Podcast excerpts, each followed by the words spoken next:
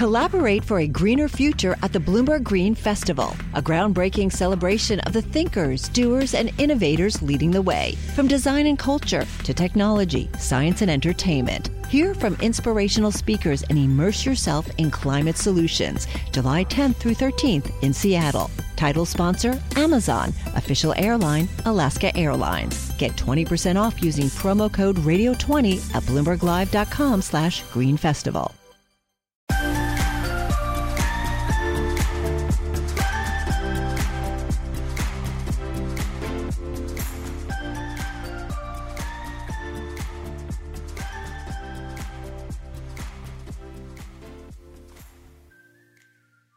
Welcome to another episode of the Vanguards of Healthcare podcast, where we chat with the leaders at the forefront of change in the healthcare industry. My name is Jonathan Palmer, and I'm a healthcare analyst at Bloomberg Intelligence, the in house research arm of Bloomberg.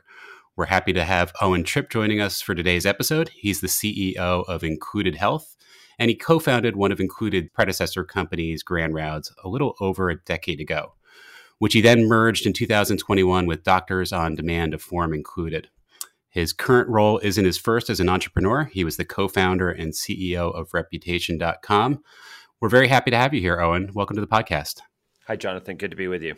So, why don't we start at a very high level and set the table? And can you just give me a quick overview of what Included does and, and where you fit into the broader healthcare landscape? For sure. So, I think the easiest way to start to understand Included is to think about what you, as a member or patient or consumer in the healthcare system, might want around you in the form of an expert doctor in the family who also had complete visibility and control and power with respect to the financial details of your healthcare and well-being. And uh, if you have a hard time imagining that, it's because it doesn't really exist yet, and we're willing that into the universe. But let me give you some specifics. We're the first of first company to combine uh, virtual care. So think about classic telemedicine every day in urgent care, plus primary care, which I'm hoping we'll get into today, behavioral health, access to expert specialists, all on top of this wonderful advocacy and navigation platform that helps people make sense of those complex healthcare details, better use their insurance, connect to benefits that they might find value in, and a whole host of other things. So we're really trying to wrap the member with everything he or she might need to get to better healthcare outcomes.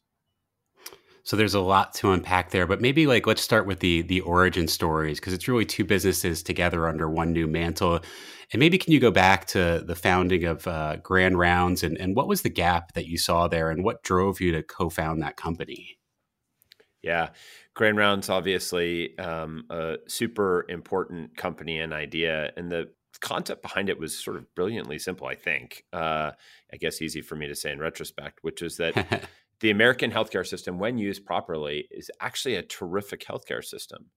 But so many of the problems people experience with respect to their diagnosis, their treatment plans, is really about connecting to the best qualified expert specialists. And um, I saw that. We can get into my background if it's useful here, but I saw that as an information technology problem. We we have these amazing doctors; they're available to all mm-hmm. of us um, generally speaking, and yet we don't know how to find them and we don't know how to get access to their clinic. So Grand Rounds started with this beautifully simple expert medical opinion, which allowed people to connect with uh, doctors that might be 3,000 miles away, but happen to have written the textbook on their very condition and have an immersive, personalized approach to treating their disease or injury. So that was part of it. And we expanded that idea to understand that navigation needed to play a role, that it wasn't simply good enough to uh, help people find access to expertise, but but indeed to surround them with tools and advice and knowledge and benefits and technology that would allow them to better use the rest of their health insurance plan. And that's really where Grand Rounds came from. So maybe just thinking about that a little bit further, I mean, navigation's been around for a while. We've had some of the the traditional navigators on on the podcast. You know, what weren't they doing well that enabled you to kind of come in and, and build a capability that wasn't in the marketplace already. Yeah, I appreciate your pointing that out because we were not the first or the second navigator, but uh, at least by my count and the best benchmarking we can do, we now have the most covered lives of any navigator. And so it's sort of curious that that would have happened, right? And my answer here might surprise you. I don't think they were doing anything wrong. I think it was a interesting, a, a perfectly nice approach. It just didn't scale well to the needs of the modern consumer. So the traditional approach to navigation is uh, I call a call center. I I talk to a, a, friendly, compassionate person who ideally has good, decent Google skills on the other side and can look up my plan details or help me find a doctor in network. Mm-hmm. But the whole goal of that approach, which I call Navigation 1.0, was to keep the member on the phone line to try to do some level of behavior change to get them to think differently, to uh, act with more healthy uh, uh, sort of intention and and practices, um, and that's fine. But uh, most people, when they engage with the healthcare system, um, want uh, at least initially to to solve the problem that's right in front of them. They might be experiencing pain, mm-hmm. they might be experiencing anxiety, they might be experiencing financial stress. And so we were the first company to to build a digital experience that did many of those same things, which didn't mean that we couldn't meet you uh, on the phone, on video, on chat, all things we've done and and largely have been the first in doing. Um, we want to do those things, but we want to reserve the time for those members who want to meet us in those spaces and uh, likely have more complex clinical and comprehensive needs. And we'll spend more time on that. The other sort of big area of difference here is that we are a highly, highly clinically engaged company. Um, we see uh, the general problems of healthcare through the lens of um, treating people for their underlying pain and suffering and, and wanting to take that away as, as, as quickly as we possibly can. So, would you call that that iteration that you developed kind of navigation 2.0? And are, are, we still in that maybe 2.0, or have we evolved to something even newer and more comprehensive? Because I, I imagine now is included, it looks a little different than it did five, five, six years ago when it was just grand rounds.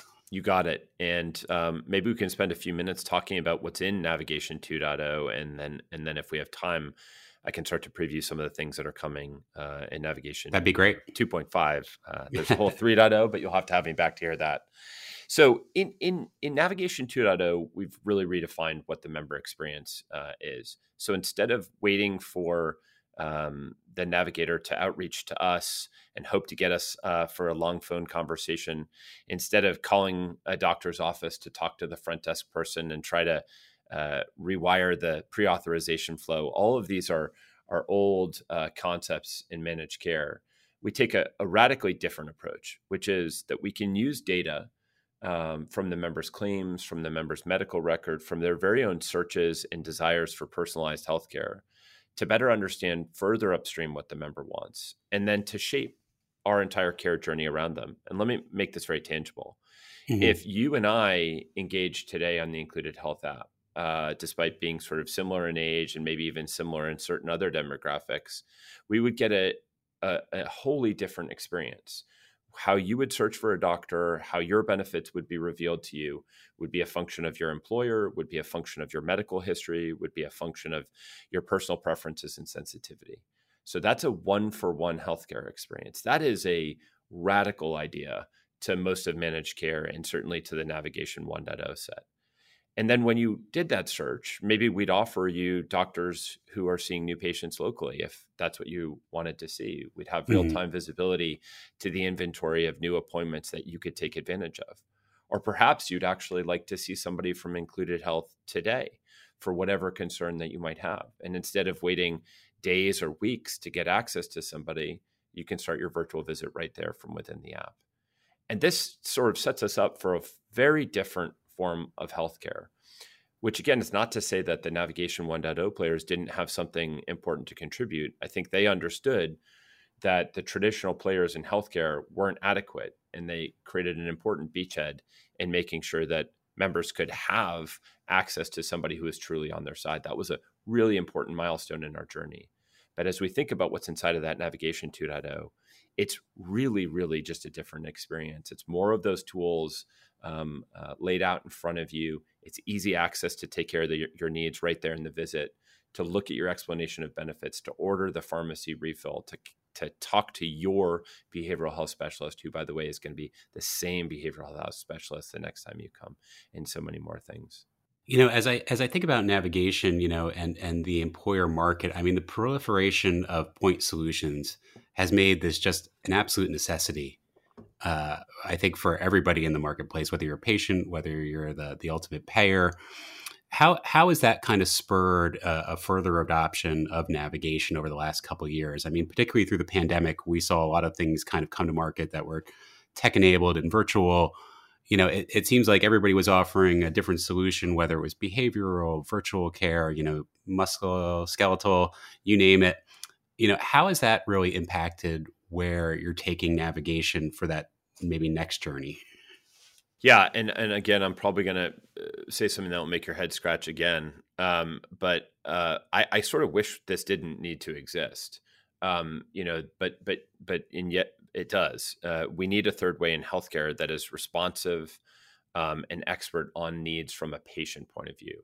The traditional two pillars that we've considered in this process um, have incentives uh, that uh, are designed uh, in a certain financial way, but they aren't intended to benefit the members. So let's just talk through those. Traditionally, a local health system um, wants to obviously uh, take care of patients, but is gold around a set of activities, a fee for service approach to billing, um, and to driving volume inside of a steel, glass, and concrete facility that oftentimes sits in the middle of a city and is an important institution.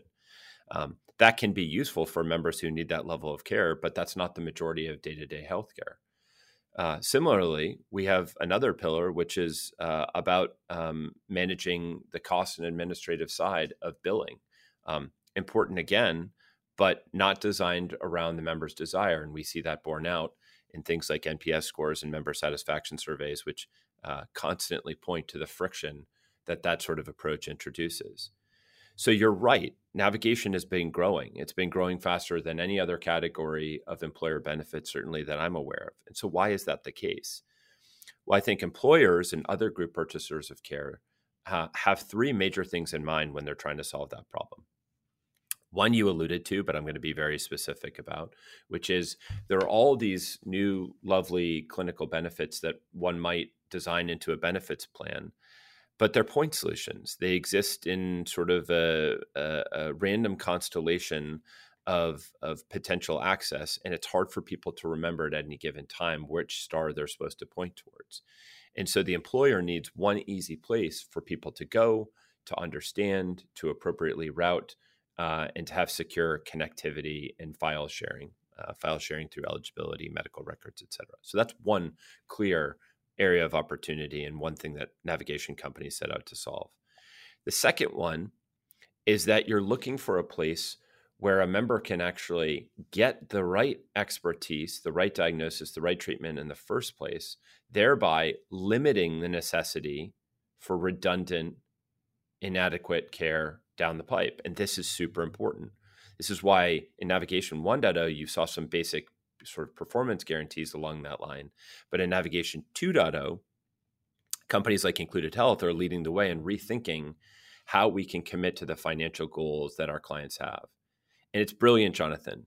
Simply by getting people to the best quality physician, to the care that they need in the environment that's most appropriate for them, you can reduce medical trend considerably. And we've demonstrated this through multiple uh, external research surveys and efforts that show we can drop trend between three and six percent for large national populations. This is this is incredible, um, and it's a win-win because you're doing right by the member, you're doing right by the client, and you're achieving shared goals. And the third thing that I'll mention, which is uh, uh, perhaps an important frontier as we consider where we go from here, is that there actually isn't additional capacity inside of a large company's finances or inside of a company's average HR team to support a lot more complexity here. If anything, we're seeing it go the other direction. We want simpler solutions available in more places, willing and ready to scale to national populations with all of the complexity that that entails. And so we might have seen uh, what a lot of people refer to as the point solution proliferation over the last decade. But as I and others look forward, what we see is a lot of these things coming together in one simple, easy to use form factor.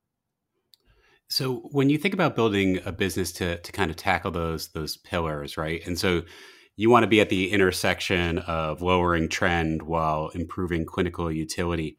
How do you how do you price for that, you know, as as a navigator or as a, a services company? Because you're kind of working against opposite forces there than the traditional kind of fee for service model. Exactly right. And and I couldn't have made the point any better than you just did that we're in some ways the bulwark against a fee for service system that is not designed around the interests of commercial members, so patients, or commercial uh, payers, so employers, other group purchasers of care. So, how do you do that? Well, it turns out that when you break open the cost pie uh, in the American healthcare system, what you find, um, and this has been sort of uh, validated by multiple papers and research studies, that about a quarter of our overall expense is wasted. Wasted in mm-hmm. the form of uh, surplus, unnecessary care, administrative care, uh, medical mistakes, and other risks that, frankly, should be zapped out of the system. And with smart routing technology, the ability to get people to people that are more qualified in the first place, you find out that you don't need the extra MRI. You didn't need the lab work to be conducted twice, uh, which uh, too frequently is something we do just because one hospital doesn't talk to another hospital. Sure. Um, you find out that uh, simply by um, addressing the bill the first time it came in, you realize that something was coded improperly in your doctor's office, and that you can have an advocate go out and save you five hundred, a thousand, two thousand dollars. The cases that I could show you uh, where we're saving uh, patients hundreds of thousands of dollars of billed medical costs um, would would blow your mind. And so, simply by introducing somebody who is at, who's acting on behalf of the member and the member's interest to get better faster, you're taking out all those unnecessary steps. And this is why it's been easy to cheer for us. This is why it's easy for uh, employers to not only purchase the services like the ones we've been talking about, but to renew at rates that could suggest that that they have really found their match for their for their benefit provider.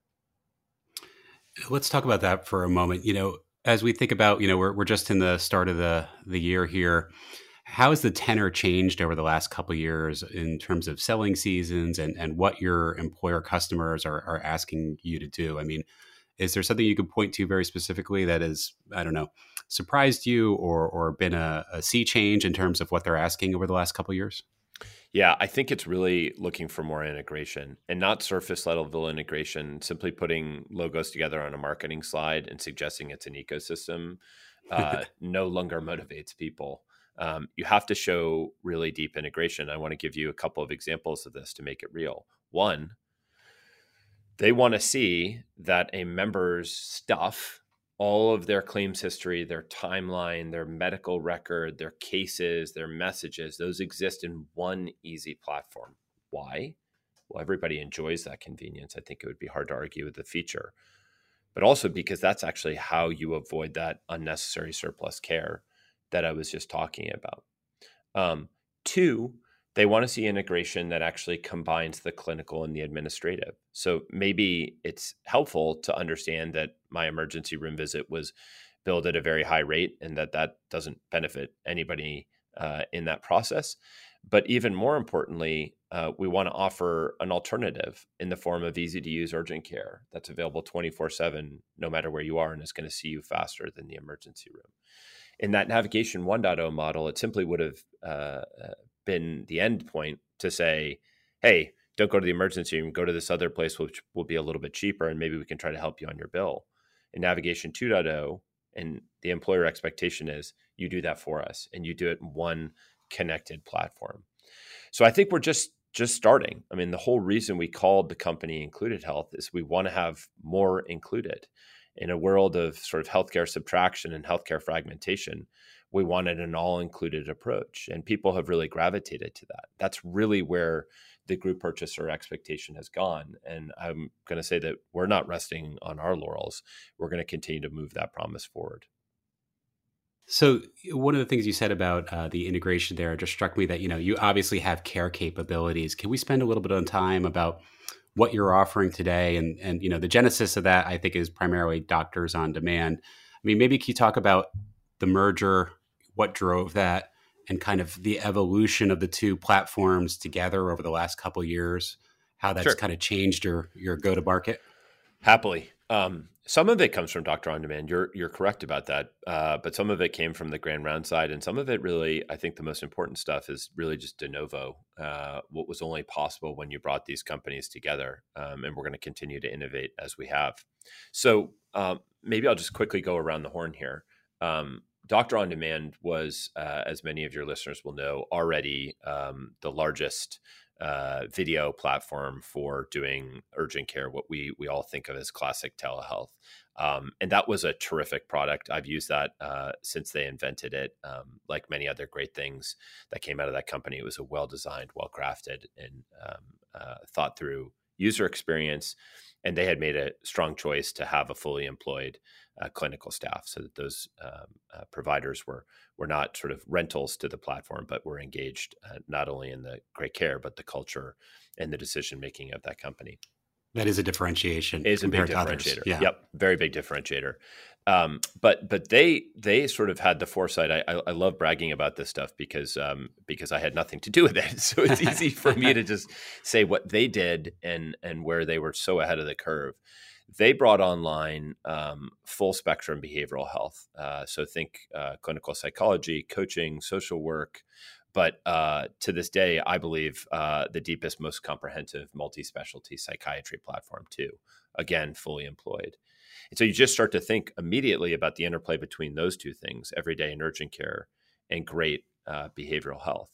The third thing that um, they invented, and this was really what put them uh, on the radar and the roadmap for Grand Rounds and, and what would ultimately become Included Health, was primary care. And I'm not just saying primary care in the notion of first doctor that you see. I mean primary care as many of us grew up with and yearn for today.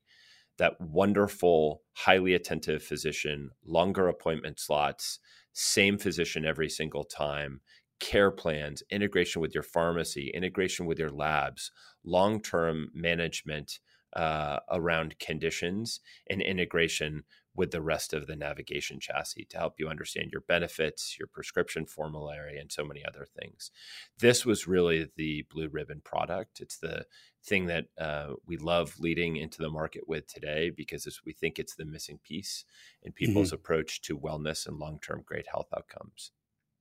Now, I want to sort of briefly mention we've talked about the expert medical opinions, but Grand Rounds, uh, since inception, has partnered with 40 different uh, expert medical institutions around the country um, and many of the thousands of doctors and, and, experts that work in those facilities. That has given us uh, insight and footing on specialty care and how to mm-hmm. bring in specialists to pick up the red phone from the primary care clinic and bring in specialty uh, right at the same time. And this is one of those uh, couldn't have been done before sorts of capabilities. Prior to the merger, we could certainly do the expert part of it, and Doctor on Demand could have done the primary care part of it. Uh, but now those two things are cohabitated, and um, we're awfully proud of that combination. And uh, maybe you and I can talk again uh, in the not too distant future because I think you're going to see us do some really cool stuff with that combination um, starting this year. Um, but care delivery is a really important part of what we do. We really do think at the end of the day, that's what most members actually want out of the system. They want somebody who takes an interest in them, uh, is expert, and is well positioned to meet all of their needs. You know, we we hear a lot in the investment community about primary care and, and particularly virtual primary care. How do you see the landscape today, and, and and how would you kind of characterize your position in it? And I guess as we think about the next couple years, how do you think the market's going to evolve? I mean, is there naturally going to be a couple players who rise to the top? And I know this is different whether we're talking about, you know, Medicare Advantage or, or commercial, but just you know, maybe your position today of, and where you think the market's going would be would be great to hear.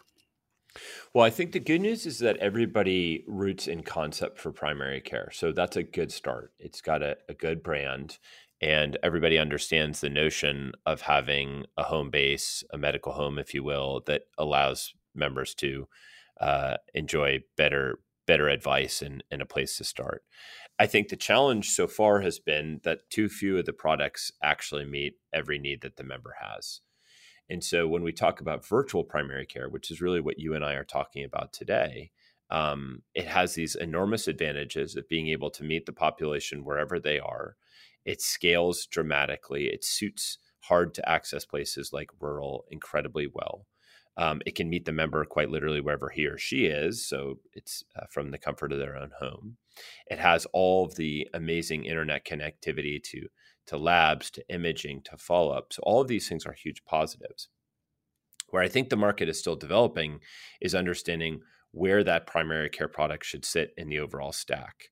Meaning, should it be a compulsory service that uh, must be used by members in order to obtain access to other medical services, sort of like a, a pre auth or an HMO, if you will, um, or whether it's just a benefit to be used alongside other services. Um, ultimately, the approach we take, and our data bears this out, is that we just want to make our service so good, so clean, so helpful that the member just prefers to use it, and the outcomes naturally fall out of that. Um, and the good news is, Jonathan, that um, you know, so you look at where that product has gone just in the last few years. You have large companies who were early sponsors of our work in primary care, uh, doubling, tripling, quadrupling, even 50xing down uh, on that promise and renewing our primary care services. And that that's a that's a pretty pretty wonderful thing. We could um, we announced a, a, big expansion last year of our virtual primary care efforts with Walmart. Walmart is, uh, I think, the most discerning, uh, most actuarially driven consumer of these sorts of services, certainly in the employer landscape. Uh, one of them at any rate and uh, you know they did the math internally and reached the conclusion that this was this was the solution that they needed and that they were going to bank around. Is there any? I know it's still early days, but are there any metrics you could point to around the success of that that program with Walmart? You know, in terms of cost savings or NPS scores, any anything like that? Yeah, for sure. Um, so we reduced hospital days, we reduced A1Cs, we reduced hypertension, um, we reduced uh, people who needed to find extra service or care after the primary care visit. This is also um, one of those things that is a clear primary care benchmark. You want to hold great outcomes constant and make sure that people don't have to go searching around for something they didn't get in that visit. In all of those cases, um, we looked uh, we looked really good. And one of the things that I love to do is talk about um, how that actually worked really well, not just sort of at the broad population level, but uh, but that it, it, it served you know a classically underserved population. So when you start to cut up um, that data a little bit more, what you find is that the utilization, the same hospital day reduction, the engagement with high cost claimants, all of that looked really good when you cut that data by underserved populations like um, Black Americans, LGBTQ plus Americans, uh, Americans that live in uh, zip codes that that uh, have lack of access to healthcare, um, and and cutting it again by age. So that's really the promise of primary care, and and that's where I think we delivered all the way through uh, in that multi-year pilot that they've now uh, built upon to expand to to all 50 states. Maybe uh, flipping it to the other side of the coin i mean what have been some of the challenges to scaling that business? I mean is it is it just getting employers to sign up? I mean is it a long selling cycle? I mean what's what's the challenge there to getting everybody to adopt this yeah i think there are a few things um, the it, it is a a sort of long selling cycle because the level of integration and implementation to something like a full navigation or all included care uh, installation um, should be a, should be considered and requires multiple constituents. You have to tie into the network. You have to tie into the existing policy and procedure. Um, but but what's really cool is some of the ways that um, people get to know our company and if, if you will sort of try us on for first uh, are much faster sales cycles so you may want to just start with expert medical opinions or you may want to just use us for behavioral health or maybe primary care is what you want to do but you don't want to take on uh, full carve out navigation um, we have a very flexible sales approach that supports how employers think about that. You know, that's why over 30% of the Fortune 500 uh, use one or more included health products, and why um, pretty consistently. Uh, you see people start with uh, one thing and then they want to add all of the other things. And that's, I think, additional evidence of that integration stuff we were talking about earlier. I mean, I know it's probably all over the board depending on client needs, but is there one thing clients gravitate to in particular as maybe trying the first service on? Well, it's um, uh, uh, not exactly, but but but but maybe to get to better better understand how we think about the world, we try not to um, go out and just push product. I think too many mm-hmm. healthcare companies have done that, and it doesn't really serve anybody uh, adequately. Um, instead, we try to go out and listen. W- what's the problem? So, if uh, take a group purchaser of care that is seeing um, regular uh, high cost claims around cancer care, let's say well, their challenge might be actually providing good support for um, high complexity patients and their expert medical opinions, uh, a form of navigation that uh, approaches and um, thinks about cancer care specifically and all the needs associated with cancer care. That's probably going to be a better approach um, to start with. Um, on the flip side, um, you might have an employer that is, uh, I can think of one employer right now, a large telecommunications company that has um, 50 some odd plan designs that they need to support. So the complexity of rolling out those plan designs, maintaining, you know, administrative customer support for all of those plan designs, that's their central problem. Mm-hmm. And so for them, navigation is going to be really, really useful. Um, a third uh, example of this might be um, an employer who's really focused on diversity, equity, inclusion, and belonging, and wants to make sure that uh, uh, certain groups within the company are are enjoying and, and, benefiting from a form of care and a form of advocacy that is uh, culturally concordant with them, and so they may want to start with one of our included health communities products. So we try to be flexible in our approach here. The whole idea is always that we want to provide uh, truly um, excellent integrated care you know, maybe taking another tact at, at some of the things we've talked about. You know, you mentioned in in our kind of pre-call the the role of the consumer. And so, can you talk about a little bit about how consumerism affects your platform and and what you're doing for the consumer? Yeah, and it sort of starts with a, a couple of basic ideas here, which is that consumerism in healthcare, I think, has been a, um, a well-intentioned but uh, sort of backwards idea. Most people, I can't speak for you, Jonathan, but I know I don't really want to be a healthcare consumer. Healthcare is that wonderful assurance product that I reach for uh, when I'm not feeling well or when I need to care for another, and I want it to be safe. I want it to be effective. I want it to be high quality. I want it to be personalized, and many other adjectives that we've already discussed. Um, unfortunately that perspective is left out of so much of design. And when we get to ideas of consumerism, they tend to be these very sterile financial concepts like transparency, uh, which is this uh, important um, but esoteric concept around people being able to research the costs of their um, healthcare uh, decisions. Um, I say esoteric because if I were to go out on the streets here in San Francisco and I were to ask the next hundred people who walk by me how, what they think about healthcare transparency, they would have no idea what I was talking about. um, and they are quote unquote consumers. So instead, we turn that upside down. We say, well, if you were to design an experience for those same hundred people, what would they want? They'd want uh, a physician or provider that's on call 24 7. They'd want to understand and participate in the decisions that affect their well-being. They'd want it to be charged at a fair price, ideally in very simple terms that they can understand. And that's how we think about it. Um, and so, whether it's our policy work at the national level or it's our work with group purchasers of health, we're really pushing for that level of clarity around, uh, you know, consumerism and a member-first design. Um, this isn't just because we're trying to do the right thing, although that certainly powers a lot of our work. We think this will be the big next business.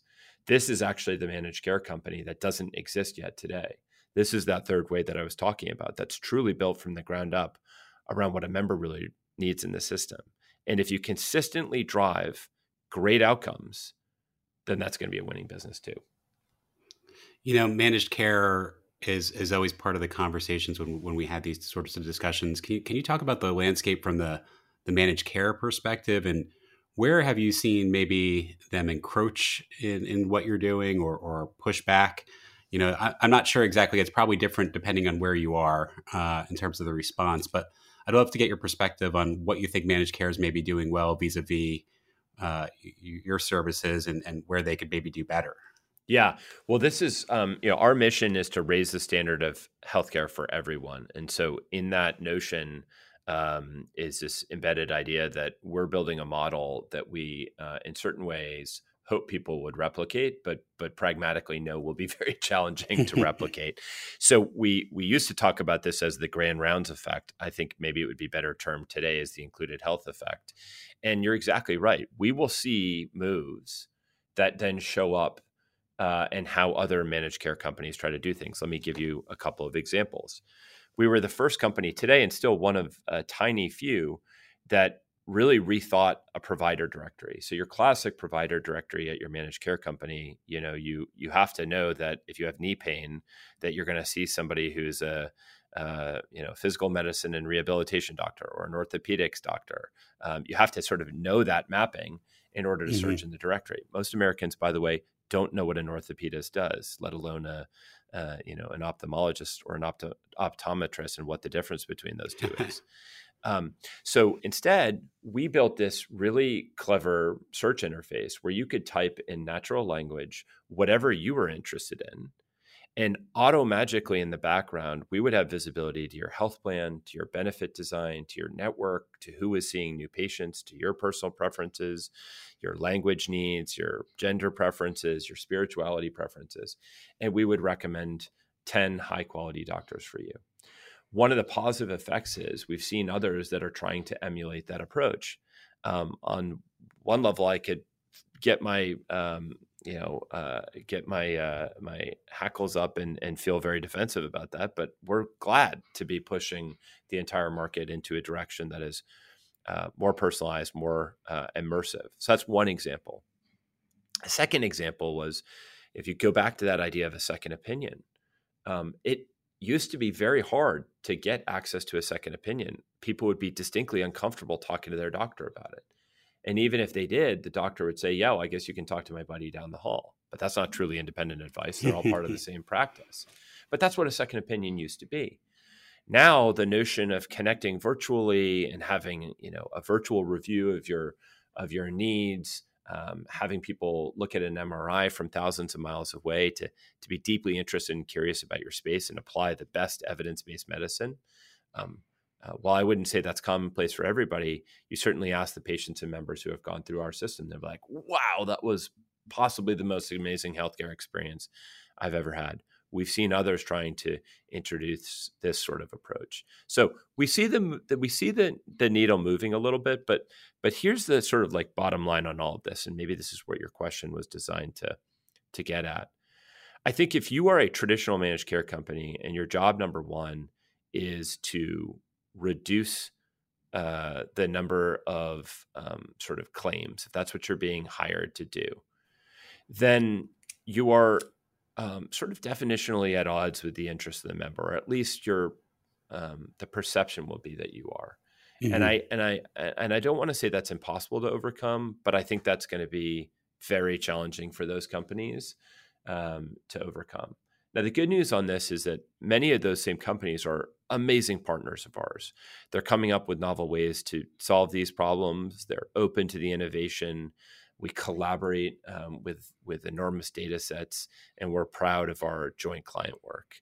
Um, so I'm very hopeful that those companies are moving. I just think that there's a sort of uh, embedded challenge uh, from where they're starting. You know, one of the things that struck me about your response there was the the idea about uh, high quality doctors, and I was wondering how do you score how do you score that? And and I'm just curious because I I know I, if I had to go to an orthopedic surgeon, I don't know that I could pick the the highest quality orthopedic surgeon. you know, I'd look at where they went to school and where they did their residencies, and maybe pull some some friends who are doctors. But it, it's very uh, anecdotal, if you will. I am psyched that you asked this question. I love this topic, um, and uh, you know, I spent m- more time sort of doing our own intellectual property work. This is uh, a lot of my background as a, a, data and technologist, a data centered technologist. Um, so uh, recognizing that we only have a certain amount of time here, I'll, I'll, try to be quick. But but this is such a rich topic. You are already ahead with how you described how you might think about it. So you actually try to understand how somebody trained uh, and how somebody prepared to be a doctor. That is a good start. Let me describe the average way that an American finds a doctor. They will um, look and see who's taking appointments fastest. That's sort of the number one reason that's in their network. Um, as you can sort of quickly understand, that has an adverse selection problem. The doctor who's highly available may not actually be the doctor that you want. Um, Absolutely. Um, they look at the billboard in town that points to certain claims that the hospital or surgical center is making. They, um, the number of times I've been asked, "What do you think of these people?" Uh, and I get a screenshot of the airline magazine where it's top doctors in Dallas or whatever it is. It's it's um these are paid advertisements. This is actually the sort of worst form of finding care, and yet that's what a lot of people do. So what really does matter? Um, we look at about 14 billion data points daily to understand what drives quality and performance in the in the country. This is one of our first uses of artificial intelligence, um, dating back uh, about seven years now. And really, what we think about is what is predictive of that future state performance, and it is mm-hmm. things like training. It turns out actually your medical school isn't really that important, but where you did your residency and training and your fellowship is super important we look at surgical volumes. We look at error rates. We look at number of times you're referred to from certain practices that are also high quality to understand uh, sort of what your relevance and strength is amongst the high quality community. We look at risk risk adjustment for the forms of uh, care that you deliver and the types of patient populations um, that you're traditionally seeing. We look at discretion and clinical judgment. I mean, one of the things that is too often missed is whether a surgeon needed to do the surgery in the first place and we're able to reconstruct the entire medical episode to see if it was clinically appropriate appropriate for the patient to get surgery. Uh, too often people will say well he or she is the highest volume provider in this particular area. Well that can be right if in fact they're electing to do the right surgeries but uh, but you know as my co-founder who's a surgeon at stanford uh, always tells me the best way to avoid a surgical complication is not to get a surgery in the first place. and um, and he's a surgeon saying that. so so we look at that sort of embedded clinical judge, judgment and a whole host of other things. But the whole approach here was to use technology versus, as you say, anecdote, because anecdote is uh, unfortunately um, a risk factor right off the bat.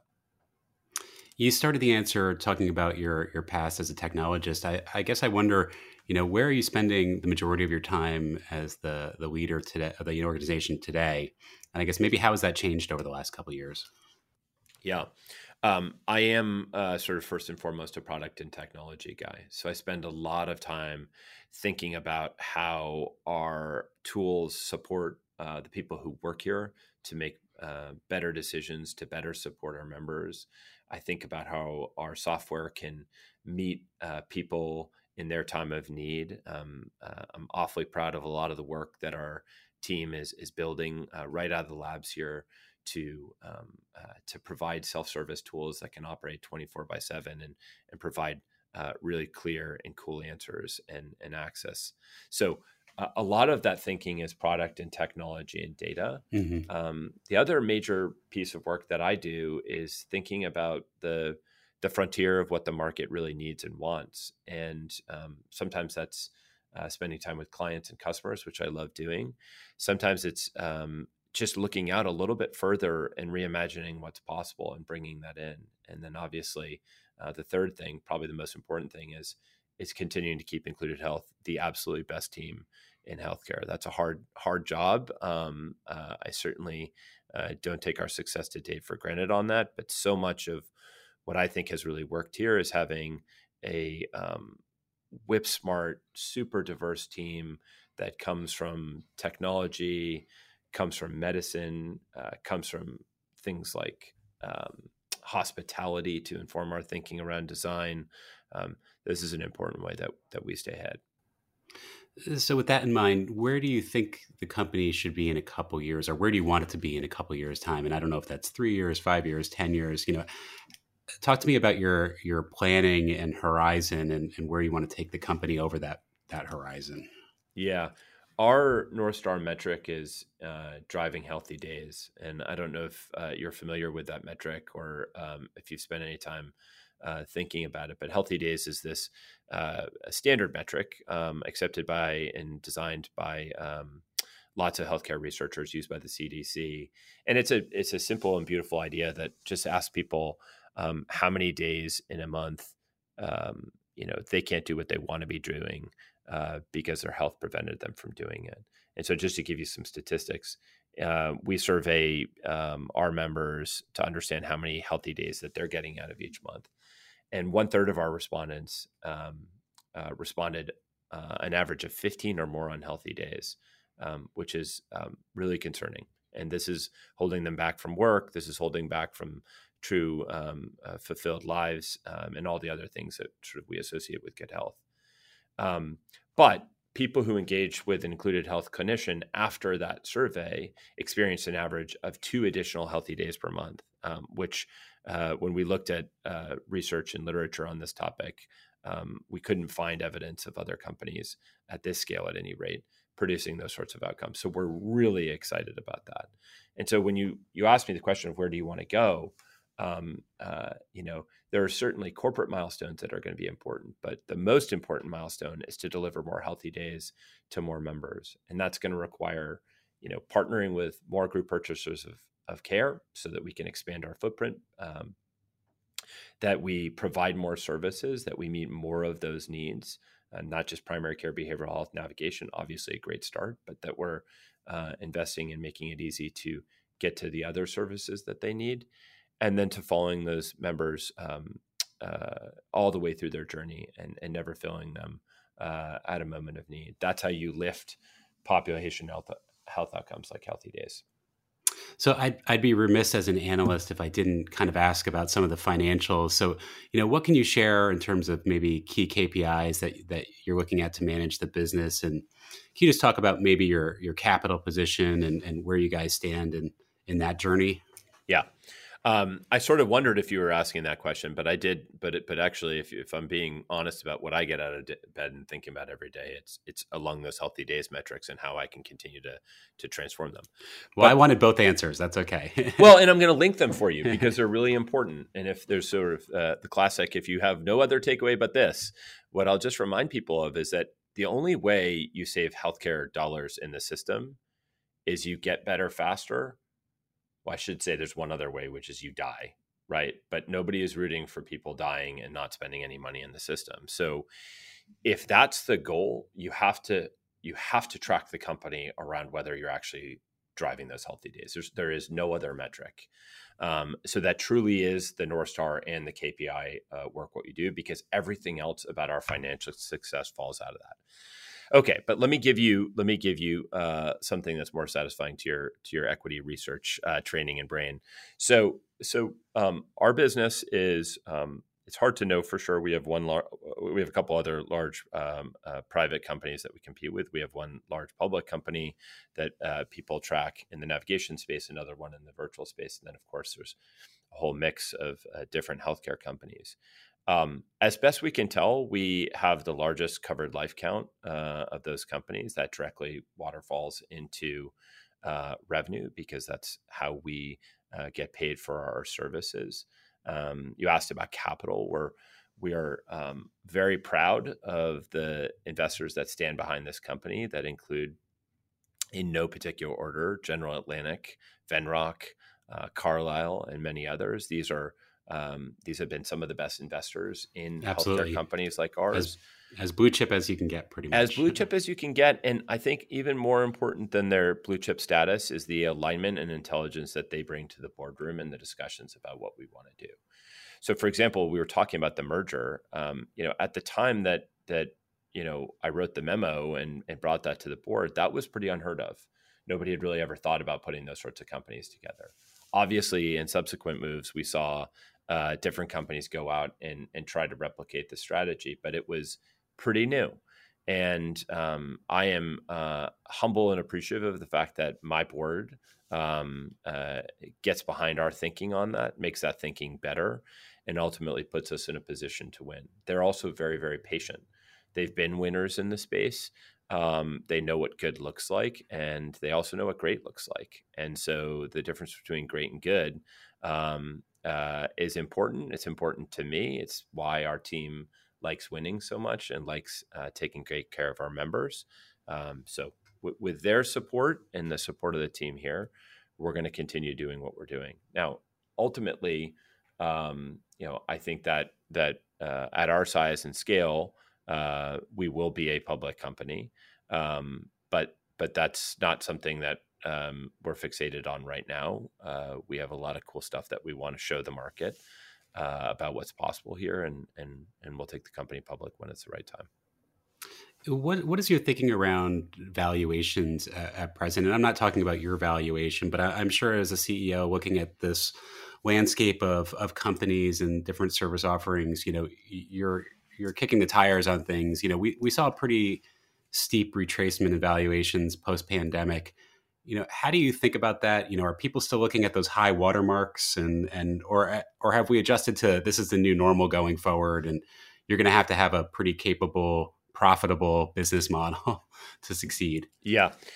Um, well, I think I think you're you're you're already answering your own question a little bit there. I mean, I guess I'll tell you and your listeners that you know this company um, has not raised since 2020, and mm-hmm. uh, probably will not raise, or certainly doesn't need to raise private capital again. Um, did not raise any capital as a newly formed Included Health. So, in certain ways, um, we we were early to the let's have financial discipline, let's be smart, let's uh, build the company in a sustainable way, and have been building against that plan. But if I were to look outside of these four walls, um, it certainly felt to me like the market got ahead of itself uh, with its excitement for um, disruptive healthcare companies. It's coming back, and uh, and it should. I mean, this is this is a huge part of our economy.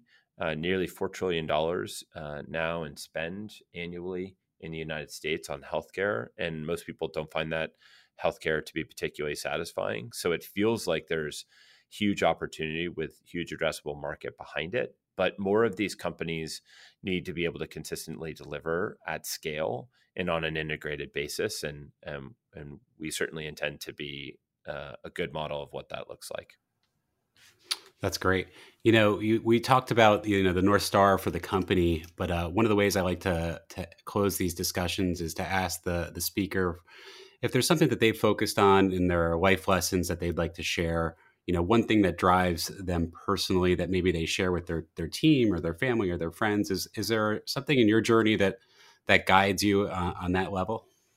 I appreciate that question. Um, i think there's a there's a lot that we sort of reach to in our values and our mission and our work here at included included health but as you've probably heard from me pretty consistently today um, putting the member at the very front and center of how we design uh, our products, how we think about what we charge for, how we describe uh, and report on value.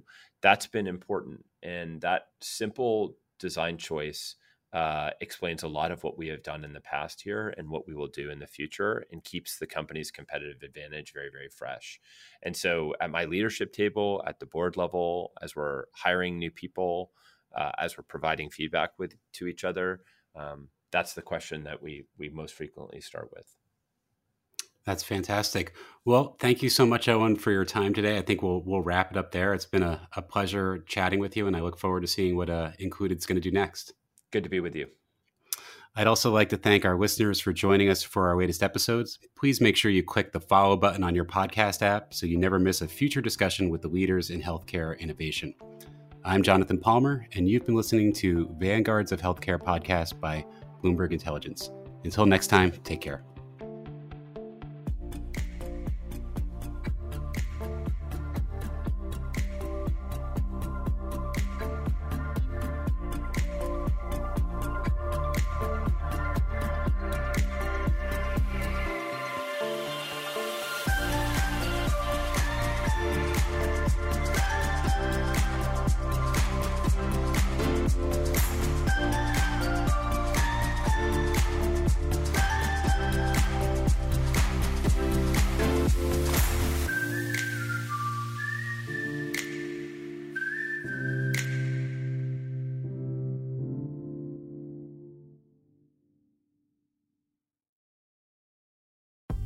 Collaborate for a greener future at the Bloomberg Green Festival, a groundbreaking celebration of the thinkers, doers, and innovators leading the way. From design and culture to technology, science, and entertainment. Hear from inspirational speakers and immerse yourself in climate solutions. July 10th through 13th in Seattle. Title sponsor Amazon. Official airline Alaska Airlines. Get 20% off using promo code Radio20 at BloombergLive.com slash Green Festival.